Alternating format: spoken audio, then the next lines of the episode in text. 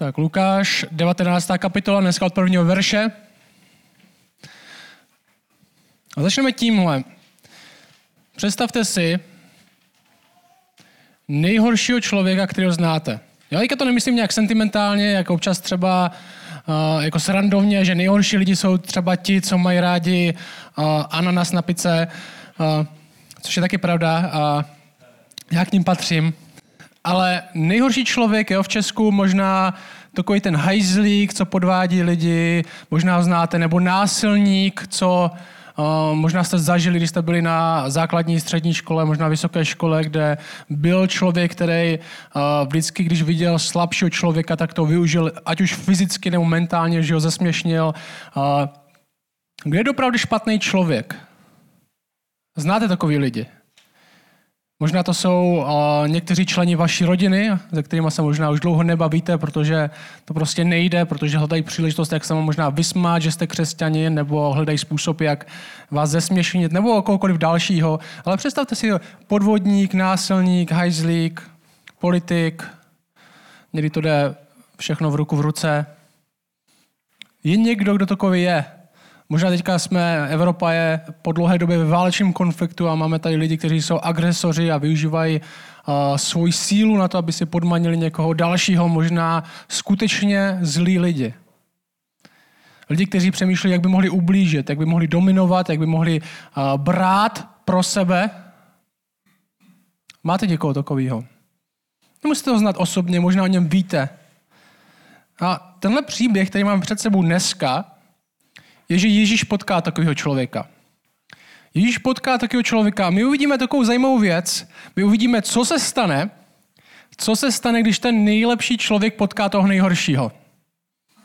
Co se stane, když ten nejlepší možný člověk potká možná toho nejhoršího možného člověka. A ten text začíná takhle. Tohle je verš 1, 19. kapitoly a tam se píše, Ježíš vešel do Jericha a procházel jim. My víme, že Ježíš je na cestě z Nazareta do Jeruzaléma. Nazaret byl na severu Izraele, Jeruzalém byl na jihu Izraele a Ježíš jde na svou smrt. To je jeho mise, Ježíš jde umřít, aby zachránil hříšníky, to jsme se bavili minule, to je jeho cíl. To je důvod, proč je tady, aby zachránili na té cestě. Nazaret je zhruba od Jeruzaléma daleko jako Praha od Šumperka, trochu blíž, ale pro představu Ježíš je na téhle cestě a teďka ten text říká, prochází Jerichem, což je si, kdyby Jeruzalém byl Šumperk, tak Ježíš je v zábřeze. Ježíš je v zábřeze, už se blíží do Jeruzaléma, za chvilku tam budeme mít ten příchod, uh, za dva týdny budeme mít jeho příchod do Jeruzaléma, už je skoro tam. A prochází Jerichem a tam se píše tohle, verš 2. A hle, byl tam muž jménem Zacheus. A ten byl vrchním celníkem a byl bohatý. Celník. A já už jsem to říkal několikrát, protože jsme celníky potkali v evangelích několikrát. Možná si pamatujete, jak evangelia říkají, že k Ježíši přichází celníci a hříšníci. A celník není někdo, kdo sedí na hranicích a kontroluje zboží, není to někdo, kdo sedí na hranicích a kontroluje, jestli máte správný pás, jestli se to ví podle fotky. Celník je výběrčí daní. Celník je výběrčí daní a lidi nemají rádi výběrčí daní. A není to úplně proto, jako my nemáme rádi výběrčí daní, nebo my nemáme rádi daně, protože jsme si něco vydělali a musíme nějaký procento někomu někomu dát. Celníci byli jedni z nejvíce nenáviděných lidí v Izraeli. A tak se o nich taky v Bibli píše, že Lukáš 15, tohle je pár kapitol zpátky, tam se píše, přibližovali se k němu všichni celníci a hříšníci, aby ho slyšeli a farizové a učitelé zákona reptali. V Matouši 9 je, stalo se, když Ježíš u stolu v domě, když byl Ježíš u stolu v domě, hle, přišlo mnoho celníků a hříšníků, aby stolovali s ním a s jeho učedníky. A když to uviděli farizové, říkali jeho učedníkům, proč váš učitel jíst celníky a hříšníky? Celníci byli dokonce tak nenávidění lidi, že měli svou vlastní kategorii. Že jo, jsou hříšníci a pak jsou ještě celníci. Hříšníci není všichni. Jsou hříšníci a pak ještě ta kategorie, do které patří celníci samotní. Aby jsme mohli pochopit, co vlastně, kdo vlastně celník byl v té době, tak musíme pochopit, co se děje v Izraeli. Izrael v té době je součástí římské říše. Římská říše byla v té době obrovský kolos. Celá Evropa, dominovala celé Evropě, Británii, Turecku, Severní Africe. Byla to největší říše, kterou ta doba znala. Obrovská říše. A vládla způsobem, že měla co? Měla velikou armádu. Měla velikou armádu různých lidí, kteří byli v římské armádě a která mohla udržet tu moc, kterou měli v těch různých zemích. Byli tam různí jakoby prokonzulové a různí vedoucí v těch městech, kteří se starali o to, aby šlo všechno podle toho, jak to Řím diktuje. Můžeme si představit starostové, který měli k dispozici obrovskou armádu, která by potlačila jakýkoliv nepokoj, jakoukoliv spouru jakýkoliv náznak spoury byl tvrdě trestán, byl trestán smrtí. Římská armáda, římská říše neukřižovala jenom Ježíše, ukřižovali tisíce a tisíce a tisíce lidí, u kterých se projevila známka spoury. A otázka je, jestli máte tuhle, možná bychom si mohli představit u nás, jako by si to těžko představujeme, ale druhá světová válka, měli jsme tady cizí armádu, která okupovala Českou republiku a skrze armádu nás držela, že jo, prostě držela pořádek, skrze svoji policii, skrze svoji armádu, skrze svoje dosazený vedoucí okupovala Českou republiku. A podobně se to dělo tam. Římská armáda, Izraelci je nesnášeli, že protože oni tam měli své vlastní bohy, udrželi pořádek podle nich, museli se chovat podle nich. A ta otázka je, jak to kůhle armádu uživíš? Kde vezmeš peníze na to, protože nikdo nedělá nic zadarmo, ani ti vojáci, kde vezmeš peníze na to, aby tyhle všichni vojáci dělali, co chceš a máš největší armádu na světě? A ta odpověď? Daně. Daně. Takže budeš progresivně a neskutečně moc danit obyvatele toho státu. Na ty daně, co platí normálně, budeš přidat ještě další daň, abys uživil tuhle armádu. A teďka, že v době, kdy nemáme internet, není internetový bankovnictví, jak víš, kdo má kolik peněz? Jak víš, kolik od někoho vybrat? Jak víš, že ten rybář skutečně nachytal jenom 30 ryb tenhle týden? Nebo že nemá nějakou tajnou loďku někde skovanou, ještě nějaký další bohatství? Musíš najmout někoho, kdo ty lidi zná v tom městě. Musíš najmout jeho kamaráda. Musíš najmout někoho, kdo... Oni sice říkali, že měli brambory na večeři, ale já vím, že měli husu. Musíš najmout někoho, kdo ví, kdo má kolik peněz.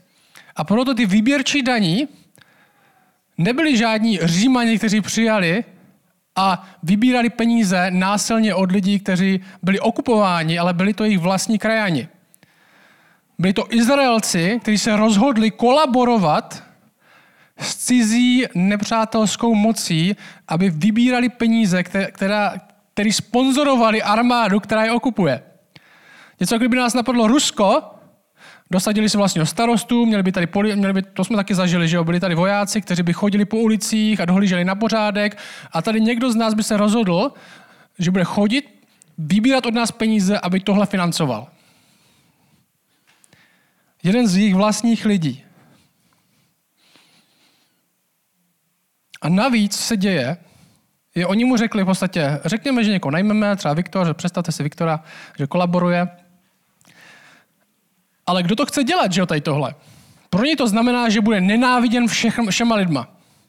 Tak oni musí, oni musí dát důvod, že jo? Tak budeš hodně bohatý. Jak to?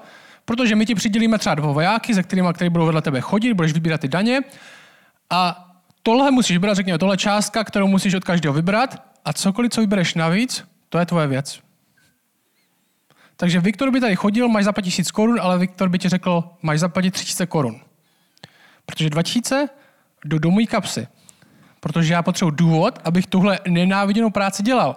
Proto výběrčí daní vybírali jak pro armádu, tak navíc kradli sami pro sebe, protože to byl jediný důvod, proč takovou nenáviděnou práci dělat. Tohle jsou výběrčí daní. Tohle člověk, o kterým by si lidi řekli tak dál od Boha, protože Bůh v Izraeli byl hodně spojený s božím lidem, dál od Boha, protože tak daleko od božích lidí je, dál od Boha nikdo ani být nemůže. Dál od Boha nikdo ani být nemůže. Tohle, tohle není, tenhle příběh, který mezi sebou máme, ty první posluchači a ti první čtenáři tohle příběhu by neřekli, tohle nebylo Tohle není sentimentální příběh. Lidi se řekli, o, tak to je, to je pán, který je strašně to je špatný, daleko od Boha, Bohu asi zachrání, to je krása. Ne, lidi by byli zhnusení, že vůbec s ním Ježíš mluví. Zhnusení. A co uvidíme následně? V tom verši 3, tak je to tohle. Zachus byl bohatý. Že on měl všechno, mohl si možná dovolit všechno. My se dozvíme, že v tom verši 2 jsme se dozvěděli, že on nebyl jenom výběrčí daní. V obrovském městě jako Jericho. On byl hlavním výběrčím daním, vrchním a byl hodně bohatý, což znamená hodně kradl. Ale něco v jeho životě mu říká, tohle nemůže být všechno. Jo, má možná několik velbloudů, má bazén, má velký dům, oblíká se do nádherných šatů. Ale verš 3 říká, chtěl uvidět Ježíše, to je verš 3, chtěl uvidět Ježíše, aby se přesvědčil, kdo to je. Proč? Protože poslouchej. Protože dům s bazénem nestačí. Být bohatý nestačí. Mít všechno, co si myslím, že chci, nestačí. Jako kdyby ten text možná mluvil k nám dneska a říkal nám, ten český sen, po kterým někteří z nás jdeme, nestačí. Jo, ten český sen, mít pohodový život, mít klid, mít hezkou manželku, hezký dům, hezkou dovolenou nenou za rok, to je ono. Dobře vychované děti. Když tohle budu mít, tak prostě splním to, o čem život je. Ale to není proto, to, pro co jsme byli stvořeni. Tohle, i když to dostanu, tak budu vidět, že něco chybí, že to nestačí. A v Izraeli touhle dobou Ježíš už je docela známý, že už se blíží ke svému konci. Ježíš procházel městama, léčil, kázal, všechno možný. A ví se, že tady kolem chodí člověk, tady skrze vesnice, skrze města chodí člověk, který nabízí něco víc a zdá se, že to má. Zdá se, že to, co říká, nejsou jenom slova. Zdá se, že to, co říká, nejsou náboženský keci. Zdá se, že v tom, co říká,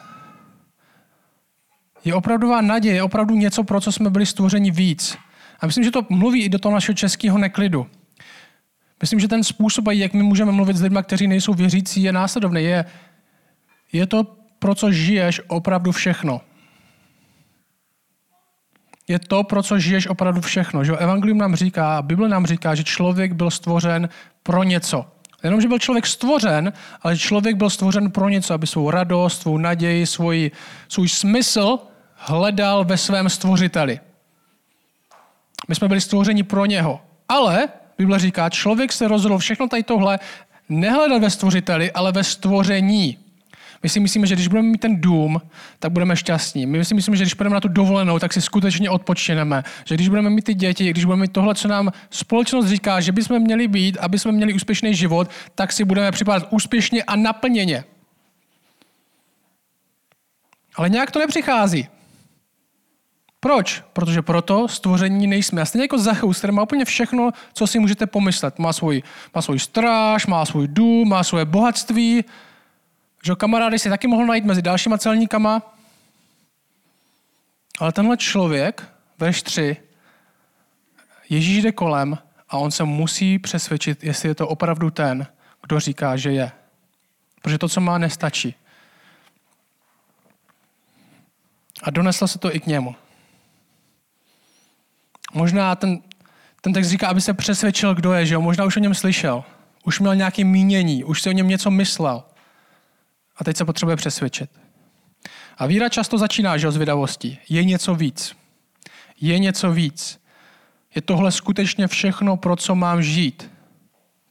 Že my žijeme, pracujeme, děláme to proto jenom, aby jsme umřeli a bylo na nás zapomenuto. Jak my, tak všichni, kteří, kteří známe. Je možná něco na tom Ježíši a na tom, co říká.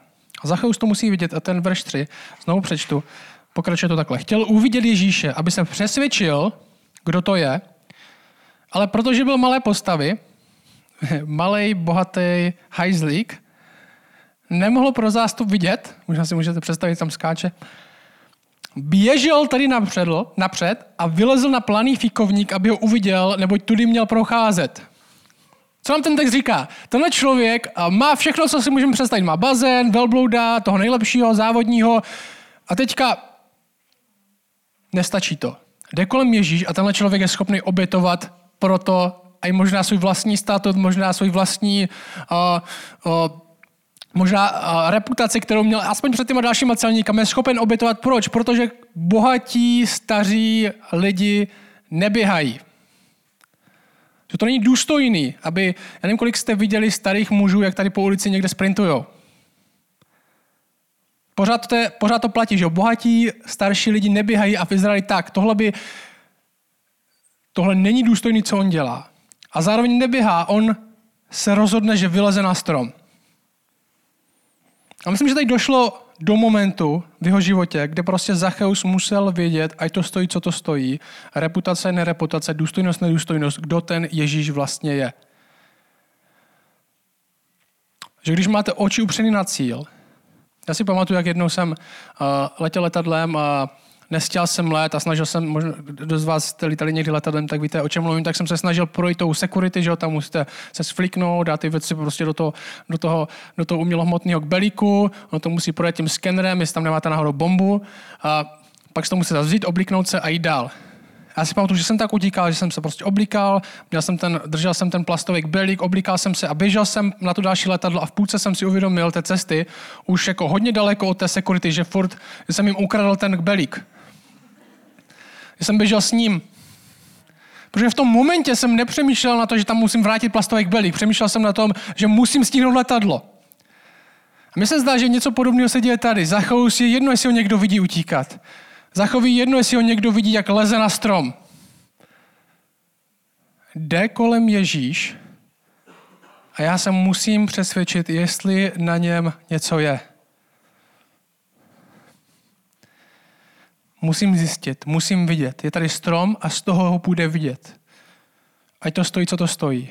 Dneska možná pro hodně lidí forma toho stromu, možná to, kde možná ztratíme důstojnost, ztratíme respekt, je třeba kostel. Lidi se stydí do kostela. Že taky vždycky, když tady nějaký řemeslník a potkám ho a řeknu, ať přijde do kostela, tak mu řekne, ne, já tady schořím, nebo já nemůžu přijít do kostela, se nehodí a nejsem věřící. Co by si o mě doma řekli, že chodím do kostela? Co by si moje, co by si moji nevěřící kamarádi řekli, kdyby zjistili, že jsem byl v kostele?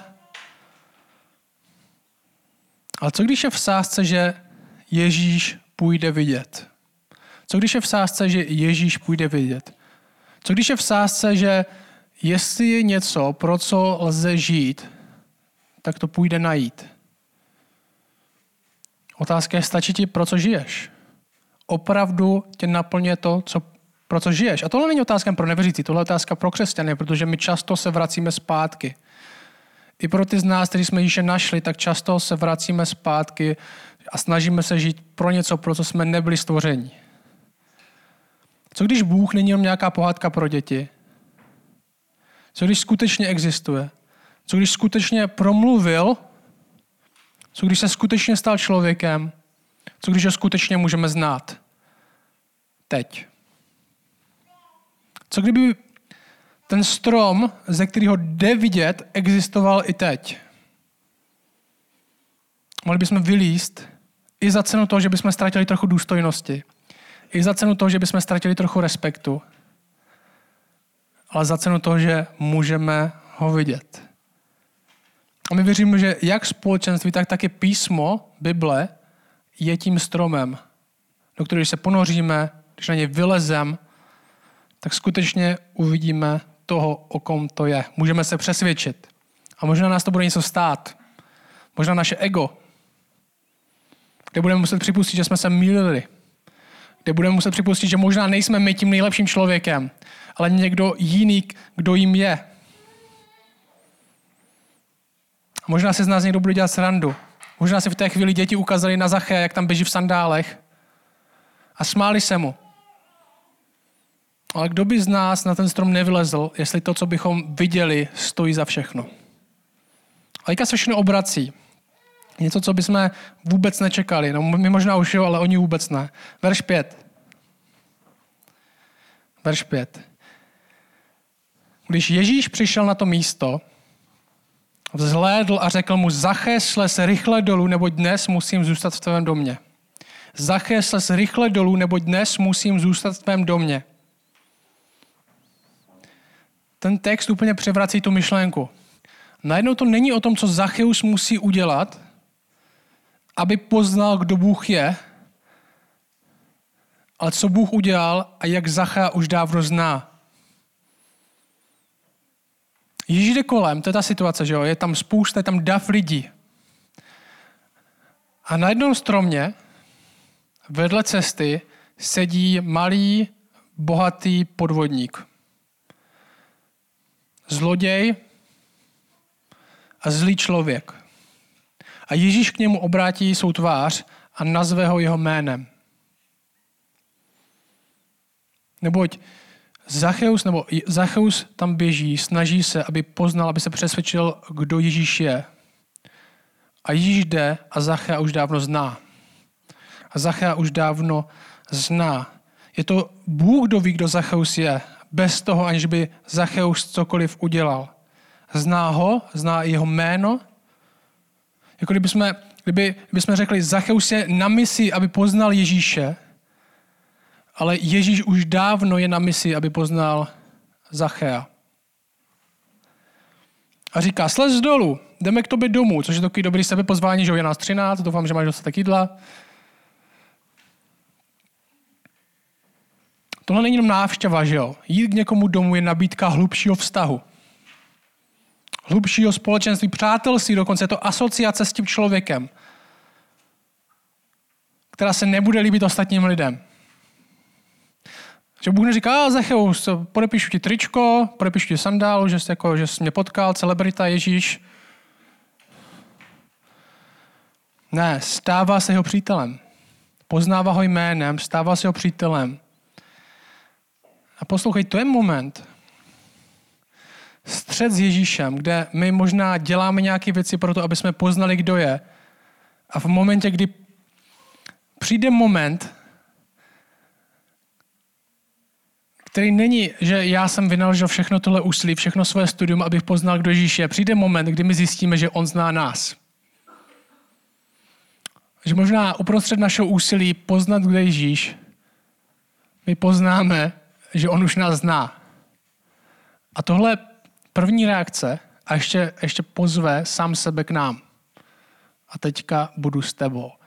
A to, co, to, co to vytvoří? Radost. Verš 6. A on rychle slezl a s radostí ho přijal. A tohle celý zbudí skandál. Tohle zbudí skandál, jako, kdyby, jako by to zbudilo tady skandál, kdyby jsme zjistili, že Ježíš je v domě někoho, koho nenávidíme, v domě toho nejhoršího člověka, který ho známe. Proč je tam? Verš 7. Všichni, kdo to uviděli, začali reptat. Vešel jako host k hříšnému muži. No ten text neříká, a pár lidí, těch hodně morálních, začalo reptat. Ne, všichni. Nebo nebyl tam nikdo, komu by se to líbilo. Kromě Zachea. Vešel jako host k hříšnému muži. Nemohli uvěřit, že by Bůh šel k takovému člověku, jako je on. Proč? Nejspíš proto, protože si myslí, že ve skutečnosti oni nejsou tak špatní jako on. A ta myšlenka, která zatím je, ta myšlenka, který za tímhle reptáním je a kterou jsme měli, že my jsme v příbězích ztracených případů. Ta naše série posledních pět týdnů. Kde máme člověka za člověkem, o kterým si ostatní lidi myslí, že tenhle člověk, ten rozhodně nemůže být s Bohem. Jestli Bůh přišel někoho zachránit, jestli Bůh přišel sestavit svůj tým, tak přece děti, tady tihle podvodníci. Jak to, že oni můžou být s Bohem? Ta představa je, aby někdo mohl být s Bohem, tak musí nejdřív nějak vypadat. A tenhle člověk nevypadá jako někdo, kdo by měl být s Bohem. Zásadní problém, který tam probíhá, je ten, že oni si neuvědomují, jak špatní jsou sami a zároveň neví, jak dobrý je Bůh. A těch posledních pár týdnů jsme měli tyhle věci, že jo. Nehledě na znalosti, teologický expert versus výběrčí daní, to byl první týden. Nehledě na to, jestli máme co nabídnout, že jo, nechte děti přistupovat ke mně, i když si myslíte, že nám nemají co dát. Nehledě na minulost, nehledě na minulost, nehledě na bohatství, Bůh zachraňuje. Bůh zachraňuje. A poslouchej, v tomhle křesťanství je skandálně. A tohle byl skandál. Křesťanství je zpráva o skandální milosti, že nikdo není tak daleko od Boha, aby na něj Bůh nedosáhl. Je to zpráva o skandální milosti, že i když si lidi zaslouží smrt, tak Bůh dává milost. Je to zpráva, že ať máš jakoukoliv minulost, ať máš jakoukoliv přítomnost, ať už si o tobě tenhle člověk myslí tohle nebo tohle, Bůh dává nový život. Bůh dává nový začátek. A tohle lidi, kteří neznají Boha, nemůžou pochopit. Nemůžou pochopit. I přesto, že Bůh zná všechno o tobě, ne, že zná jen tak něco, co jsi udělal, nejen, že zná tvoji reputaci, že i když Bůh zná všechny tvoje myšlenky, všechny tvoje pohnutky srdce, tak tě volá jménem. Tak tě volá jménem. A možná si ty lidi v tenhle moment říkají, kdyby věděl, kdo tenhle člověk je, tak bych k němu fakt nešel domů. Jenže Ježíš přesně věděl, kdo tenhle člověk je. Dokonce daleko líp a daleko důvěrněji, než ty lidi, kteří tam stáli v tom davu. A přesně k němu, a přesně kvůli tomu k němu šel. Protože ho znal, protože věděl, že přesně tenhle člověk ho potřebuje. Bůh nevyhledává lidi na základě toho, jak jsou dobří oni, ale na základě toho, jak je dobrý on sám. A to je dobrá zpráva. A Zacheus sedí na stromě. Zacheus sedí na stromě. A poslouchej, on tam přišel, ten, ten, ten příběh nám to říkal od začátku, on tam přišel, aby se přesvědčil, kdo Ježíš je. Neboli Zacheus sedí na stromě a nemá všechno vyřešený. Zacheus sedí na stromě a nemá odpovězený všechny svoje teologické, filozofické a životní otázky. Zacheus tam sedí na stromě a má minulost, možná pravděpodobně i přítomnost, na kterou se ostatní zhnusili. Ježíš jde kolem, Zacheus sedí na stromě a uprostřed jeho zla, uprostřed jeho nespravedlnosti, možná podvodů a lží, se na něj Ježíš dívá, nazývá ho jménem a říká, pojď, jdeme domů.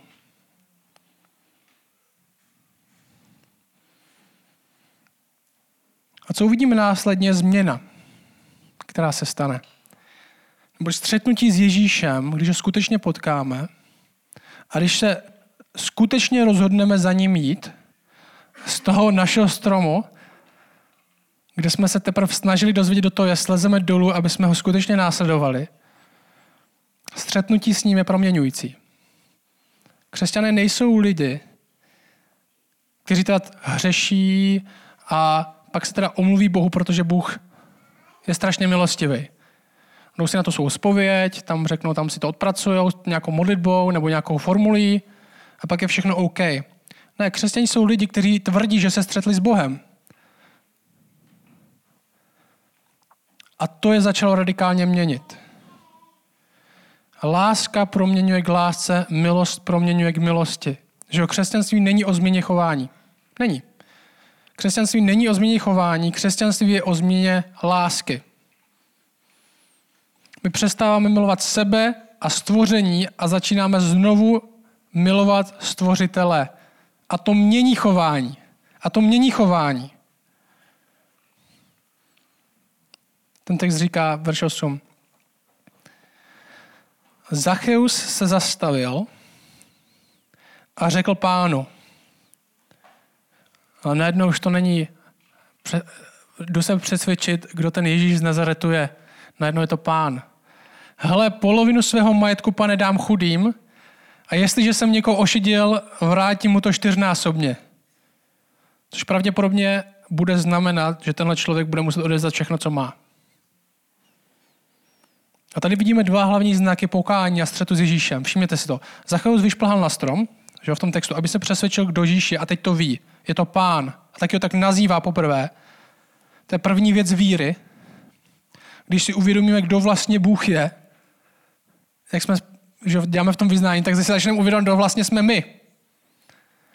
Protože my jsme dobří lidi, dokud se srovnáváme s dalšíma lidma. Většina z nás, že vždycky najdete někoho, kdo je horší než vy.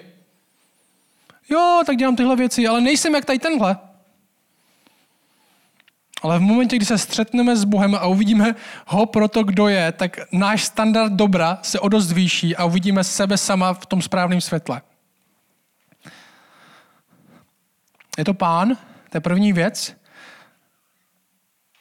A ta víra, kterou on teďka má, že on není nějaká filozofická proměna, není to proměna přemýšlení, smýšlení, je to taky, ale je to proměna srdce, která se ukáže na tom, jak jednáme. Že my věříme jako křesťani, jako protestanti, jako evangelici v tomhle smyslu, že skutky nejsou důvod, proč nás Bůh miluje. Dobrý skutky nejsou důvod, proč nás Bůh miluje. Dobrý skutky jsou ovocem toho, že nás Bůh miluje. Jsou ovocem toho, že nás Bůh miluje. A Bůh nás volá k pokání, neboli obrácení se o to, čemu jsme sloužili předtím, co jsme milovali předtím, k lásce k němu. Aby jsme se změnili. Pokání není jenom lítost nad hříchem, to a mě je tak líto, že jsem tohle udělal. Tak je to lítost. Pokání je změna, kde se otáčíme od hříchu na jedné straně k pánu na druhé straně. Je to jiný směr. A to se tady děje. Odpustit, vrátit. Pán už nejsou moje peníze. Už nesloužím penězům, už nesloužím své kariéře, už nesloužím tomu, jak vypadám před ostatníma lidma. Už nesloužím své vlastní hrdosti. Je tady někdo lepší, komu lze sloužit, než mě samýmu. A to bude způsobovat, že začnu měnit to, jak se chovám. Možná je potřeba odpustit. Možná pro tebe dneska ty potřebuješ někomu odpustit. Možná sloužíš svému vlastnímu egu a tomu, co je pro tebe pohodlný, ale možná potřebuješ odpustit. Možná potřebuješ vrátit. Jak by to vypadalo u tebe? S kým musíš mluvit? Ne, aby tě Bůh měl rád, ale protože tě už má rád. A když zažijeme skutečnou milost, a poslouchej, to neznamená, že neselháváme, že jo? Jen protože jsme na nějak teďka křesťaní, neznamená, že máme dokonalý život a všechno děláme už dobře. Ne, selháváme, protože ztrácíme pohled, že takhle jdeme za Ježíšem, ale takhle se díváme, že ještě trochu zpátky, jestli to, to náhodou to, to zatím není trochu lepší a občas uděláme takhle krok dozadu. Ale když zažijeme skutečnou milost, tak jsme ji proměnění aby jsme ji měli dál s dalšíma lidma. A to, co Bůh dělá s námi, je to, že pomalu přestáváme milovat sami sebe a věci a jsme proměnění, aby jsme začínali milovat jeho a další lidi. A Ježíš mu řekne následující, verš 9. A Ježíš mu řekl, jo, Zachousta tvrdí, změnil se mi život. A Ježíš mu řekne, dnes, verš 9, dnes se dostal záchrany tomuto domu. Protože i tento člověk je syn Abrahamův. Záchrana přišla do tohle domu ne protože Zachus dal někam peníze, ne protože čtyřnásobně vrací na jednou věci, ale protože i tento člověk, ten text říká, je syn Abrahamov. Neboli i tento člověk patří do boží rodiny a poslouchej, a Bůh zachraňuje to, co je jeho. A Bůh zachraňuje to, co je jeho. Skrze víru jsme všichni, Bible říká, i lidi, co nejsou Izraelci původem, jsou součástí boží rodiny. Jsou potomci Abrahama, který uvěřil a bylo mu to, Bible říká, počítáno za spravedlnost. A každý, kdo uvěří, je jeho dítětem a součástí boží rodiny a Bůh zachraňuje, co je jeho. A Bůh tak pak s námi i zachází. Nezachrání nás, protože jsme morálnější než ostatní, ale protože jsme jeho. A to je velký zvrat příběhu. Zacheus byl jako mladší syn, že, který se rozhodl, že s Bohem nebude nic mít, že s jeho lidem nebude nic mít, že prodá cizí armádě. Ale i on nakonec se vrací a Bůh ho objímá. A ten celý příběh zakončuje se tímhle posledním veršem. Poslouchejte, verš 10. Tam se říká tohle. Neboť syn člověka přišel vyhledat a zachránit, co bylo ztraceno. Neboť syn člověka přišel vyhledat a zachránit, co je ztraceno. Tohle je naše naděje jako křesťanů. Že jo? Tohle je naše naděje pro nás, tak pro lidi, kteří jsou pořád ztracení. Je to naděje pro nás, kteří jsme, my tvrdíme o sobě, že přemýšlej, co o sobě tvrdíme jako křesťani. My o sobě netvrdíme tak. Mám tu Bibli, chodím do kostela a vím trochu a trochu se modlím. Ne, my o sobě tvrdíme, že Bůh nalezl mě. Že Bůh nalezl mě. A to je, ne já jsem nalezl Boha, Bůh nalezl mě. Říkáme, že je najednou něco hlubšího, pro co můžeme žít. Něco opravdovějšího, opravdovějšího čemu můžeme dát sami sebe. Nemusíme už používat náhražky, který nám dává svět. A zároveň říkáme lidem, kteří jsou ztracení, i ty to můžeš být. I ty se můžeš přesvědčit. A ten obrovský převrat v tomhle příběhu je to slovo vyhledat. Že jo? My máme syn člověka přišel vyhledat a zachránit se ztracenou. Tohle stejné slovo ČSP, tenhle náš překlad, který čteme, to ne, nedělá úplně dobře. Protože tohle je úplně stejné slovo v řečtině, což je to původní, ten jazyk. Tohle stejné slovo je ve třetím verši, co Zacheus dělá. Ten třetí verš říká doslova tohle. Zacheus chtěl vyhledat Ježíše. My tady máme napsaný uvidět. To slovo je stejný, jak ten desátý verš, co dělá Ježíš. Zacheus chtěl vyhledat Ježíše, ale konec příběhu jaký? Ježíš ho vyhledal. Ježíš přišel vyhledat. Zacheus chtěl prvně vyhledat Ježíše, přesvědčit se, kdo je, vidět ho, vyhledat ho, ale přitom nevěděl, že Ježíš přišel vyhledat jeho. A možná si myslíš, že jsi tady, protože hledáš Boha. Ale Bůh už hledá tebe. Jak to v sobě chvíli bublat? Bůh tě, pro ty z vás, kteří jste věřící, Bůh tě hledal a našel. Bůh tě hledal a našel.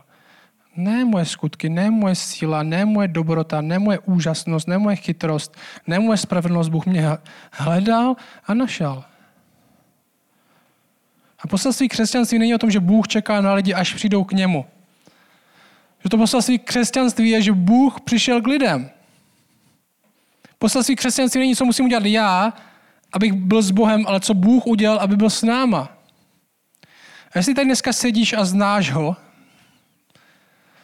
tak to pozbuzení pro tebe, ta naděje pro tebe nakonec není v tobě samotným. Ta naděje byl jsem nalezen byl jsem nalezen. Jestli tady dneska sedíš a ne, neznáš ho, tak ti říkáme, vylez na ten strom a neboj se, co to bude znamenat pro tebe, protože to, co skrze něj a z něj uvidíš, stojí za všechno. Vylez na ten strom, podívej se a možná zjistíš, že Bůh už se dívá na tebe a volá tě jménem.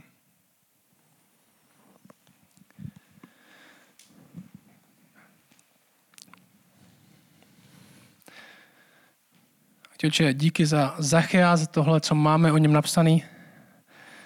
Ten skutečný příběh člověka, který byl ztracen, jak možná ve svých vlastních očích, tak očí všech lidí okolo. Ale Ježíšovi oči ho viděli. Dali milost, slitovali se a nakonec zachránili a přijali do své rodiny. Tak tě prosím, aby dneska pro křesťany, kteří tady dneska sedí, aby jsme tohle přijetí když se na nás dívá, volá nás jménem a dává nám milost, aby jsme mohli zažít. My jsme mohli zažít tu útěchu toho, že ty nás znáš. Nepřijímáš nás proto, kdo jsme my, ale proto, kdo jsi ty. A proto tě ani nikdy nemůžeme ztratit, protože jsme tě nikdy ani svou sílou nezískali. A prosím tě za lidi, kteří možná tady jsou, kteří, se dí, kteří možná sedí na tom stromě, kteří se dívají, snaží se přesvědčit, jestli ty za to opravdu stojíš, jestli jsi ty opravdu ten, kdo říká, že je, tak aby možná poprvé spatřili, jak se ty díváš zpátky a voláš jim jménem. Aby se nebáli slíst z toho stromu a následovat tě skutečně do nového života s tebou. Amen.